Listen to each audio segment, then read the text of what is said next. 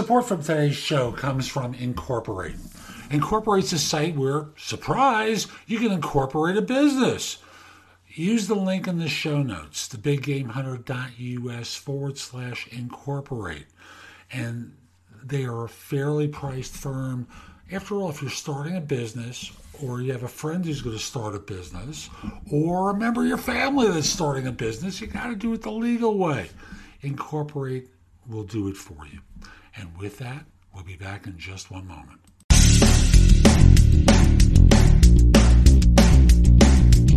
This is No BS Job Search Advice Radio, episode 2156. I'm Jeff Altman, the Big Game Hunter, and welcome to part two of my show, my interview with Ben Passman, Into the Mind of a Recruiter. Yes, we're going to find out by going inside the mind of a recruiter. Yes, if you watched all the horror movies, you'll recognize this bad imitation I do of Boris Karloff. And we're going to do a, a part two. I go back about um, 20 seconds or so uh, in the interview that I released yesterday uh, as a way of helping you contextualize where I pick up the show. Hope you enjoy it. Hope you find it helpful. Again, please leave a helpful, honest review in iTunes, Spotify, wherever you listen to the show. Please leave an honest review. And we'll be back in one moment. Probably. If it was in a state where you wound up not paying the same tax rate and it was half the taxes that you're, you might be a little bit happier, right? Listen to what they have to say. Take it with a grain of salt. You know, wait until you get to their client to test it out because they may talk about, we've got this great job. It's phenomenal. Manager's a sweetheart. Everyone loves working there. And then you go onto LinkedIn and you see there have been 20 people who've worked for this person in the last six months. And you suddenly go, hmm, okay, they blew smoke at me. I can smell the bull. And um, you know, even then, I would say take take a phone call from the client, check it out, listen, then make a decision because you don't know as much as you think you do, folks. yeah, no. The other thing that uh, you got to consider is the recruiter, an agency recruiter especially, does not have the authority to hire you, but they absolutely have the veto power to make sure that you never get through. And so you have to treat that first encounter with a recruiter as an interview. That is as important, if not more important, than the first round, second round interviews you might encounter with the client itself. So don't mistake the recruiter, even though they might be 20 something years old and really not know you know up from down yet not have enough life experience to really empathize with your particular situation you have to treat that like as important or maybe the most important interview in the process every interview is that way. And with the screener, and that's the way I view it on the agency side in the first call with most organizations, the screener is there with like a checklist. Have you done this? Have you done that? Okay, great. What about this? Have you done this yet? And, and they're just going through, they don't have the capacity, most of them don't have the capacity to uh, delve deep. So don't oversell. Just give them what they want because they want to get on to the next call. Yeah. There's five things. That's really it. They want five things. They want you to be able to explain your skills. Number one. If you can't explain your skills, then you know it's like well if my team and uh, we did all this that's like okay that's great but what did you do right so you have to be able to explain your skills and your skills have to be relevant and match with the job that you're that you're applying for, right? They need to know what your geographic situation is from the location. Are you able to travel? Are you willing to travel? Can you be on site? Should, you know, whatever the job requires. Some jobs require you to be on site. And if you're not in the right city, you know, would you be willing to relocate? Things like that. Um, they have to understand what kind of opportunity you're looking for, right? Are you looking for a place where you're going to land and sort of plant some roots and you're going to learn and grow and you're going to try and become part of the organization? Or are you looking to be a recruiter uh, not a recruiter a, a, a, contractor rather because you know you want that flexibility of being able to do the kind of work and take time off and maybe your lifestyle requires you to be a contractor that kind of thing? So if they don't understand what kind of opportunities you're looking for then it's really hard for them to fit you into one. Um, money of course is going to be an important part of the conversation. Another thing people make the mistake of is thinking that in that first conversation with a recruiter, they think that that's just a gauge of what kind of salary are you looking for and that is in fact your salary negotiation if you're looking for an hourly rate or an, an annual rate in that first conversation, if you're working with an agency recruiter, that is the time to negotiate because once they submit you and once you go through the interview process and they make you an offer, it's all based on the information that the recruiter had from that very first conversation with the screener or whoever. So, money you have to be clear about up front. And then, of course, availability. If you can't make yourself available, then forget it. Like if I call you as a recruiter today and you can't make yourself available in the next 48 hours, I'm moving on to the next bunch of candidates, right? Because you're obviously real busy. So even if you have a job, find 30 minutes. If they need you to get onto an interview, make yourself available, cancel something, whatever, call out sick, do what you have to do. If you're actively looking for a job in the marketplace and you're unavailable, then you're not actively looking, you're just window shopping. Very true. And I want you folks to hear the thing about money, because I know most of you think that you negotiate salary at the very end when they make the offer. It's easier if you deal with some of this stuff at the front end. And even if you use hedge phrases of, you know, I'm looking for a range between such and such, and such and such, and it's going to depend upon what I see at the interview because, you know, I haven't spoken to the hiring manager. I don't really know anything more than what you're telling me. You know, haven't met the team, don't really have an idea of what their expectations are, time constraints, budget, that sort of thing. So, you know, I can give you a range and you may hear the lower number. And after I talk to them, I may only want the higher number. So this way you set that a, a marker for yourself so that they don't simply hear the low number and start going, oh, he's willing to take 120, not just simply the 140, and zero in on that number that it would really take a lot for you to go to. Yeah. I would also say, uh, in relation to that, um, make sure that your low number is a number that you're willing to accept because even after you go through the entire interview process, you may find that it's a great opportunity, it's a great job, great people, great situation. And you told them, oh, I need to be between 120 and 130, and they came back to you at 120.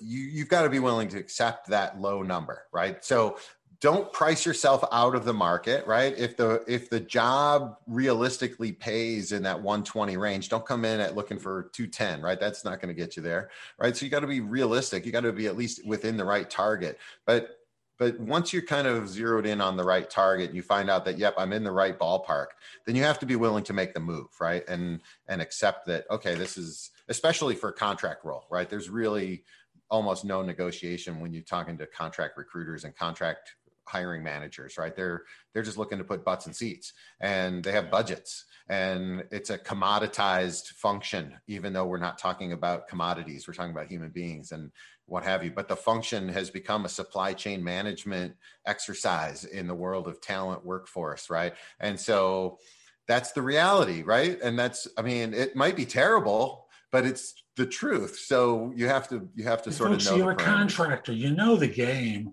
Let's yeah. not kid ourselves. Yeah. Basically, you're there. You know, you're doing it for money. Just like that's other it. You're a mercenary. Do. That's it. And that's it. And they might offer you a full time job, but they might not. And you know, that's fine. It, the thing is that contracting is great because it goes both ways, right? You could take the job and find out three three weeks in that you really hate it, that the work is terrible, your boss is terrible, your team is terrible. You could leave.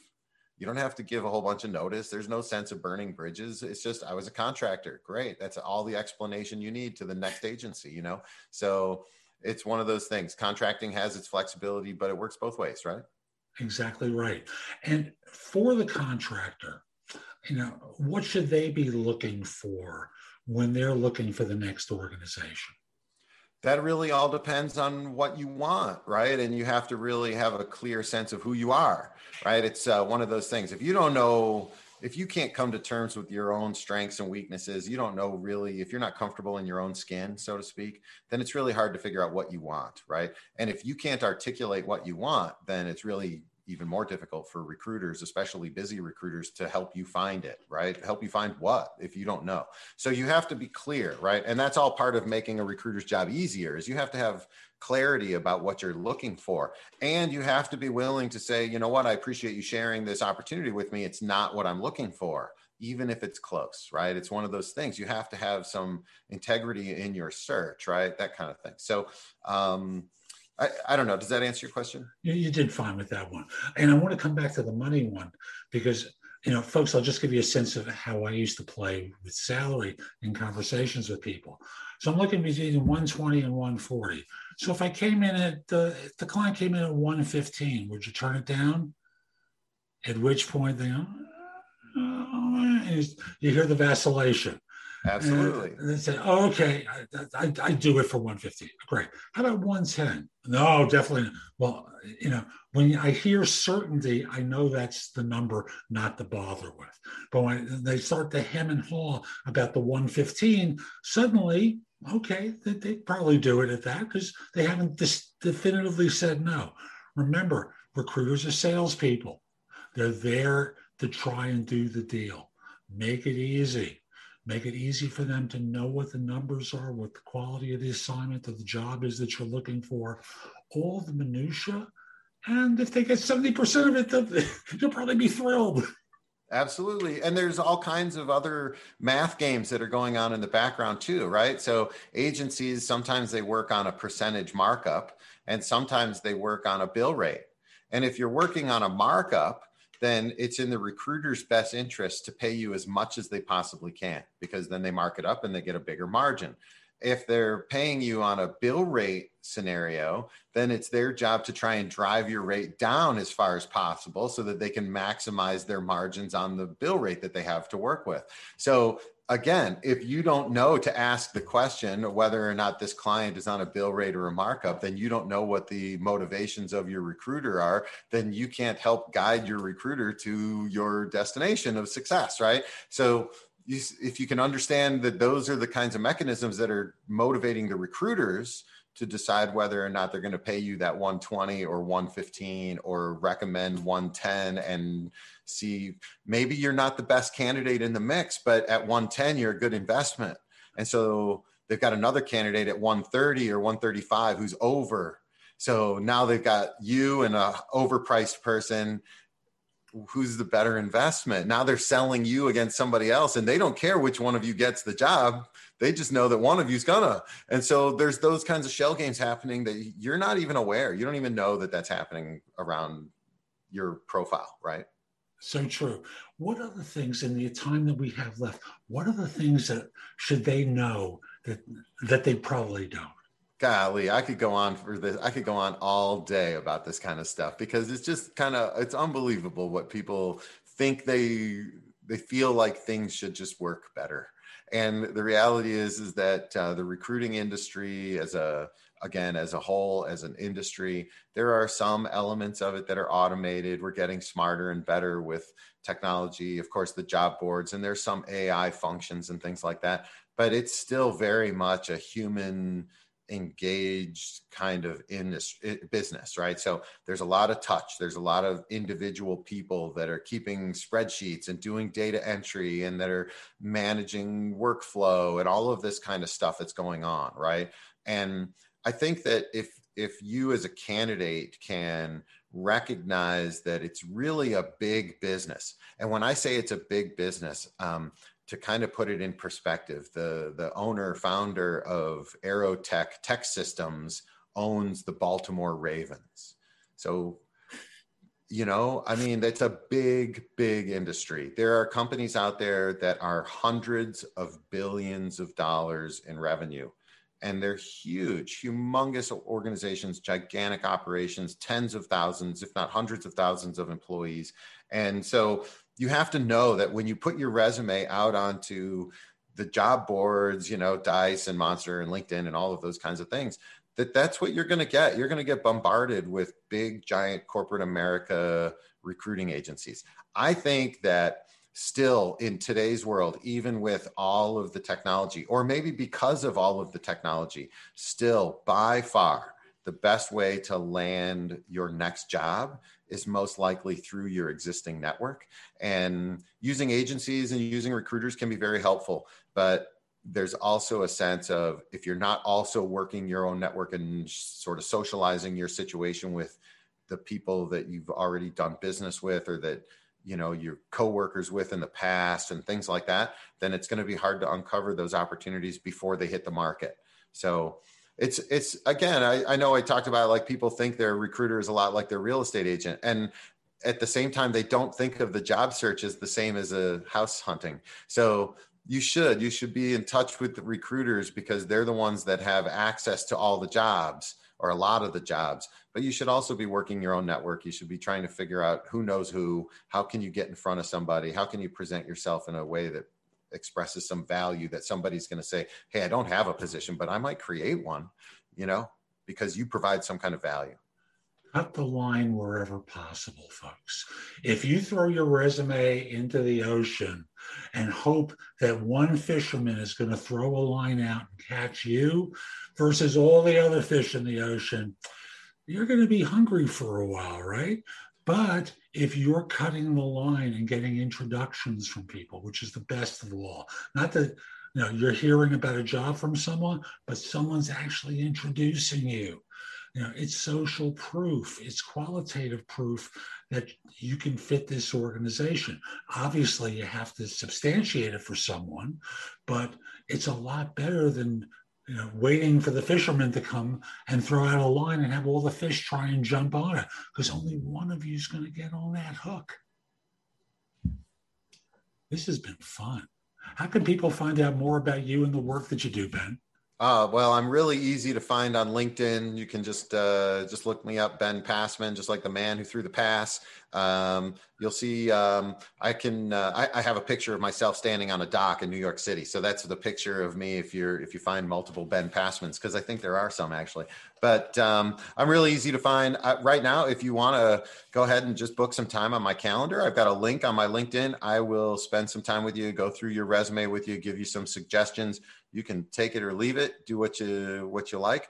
And um, i'm willing to extend that out. It's just a free service. I'll do a resume review. If i can't help you immediately or directly then i can uh, certainly get you in touch with some folks that i know that might be um, uh, more aligned to your skill set or your field of interest or your geography or or all of those things right? Super.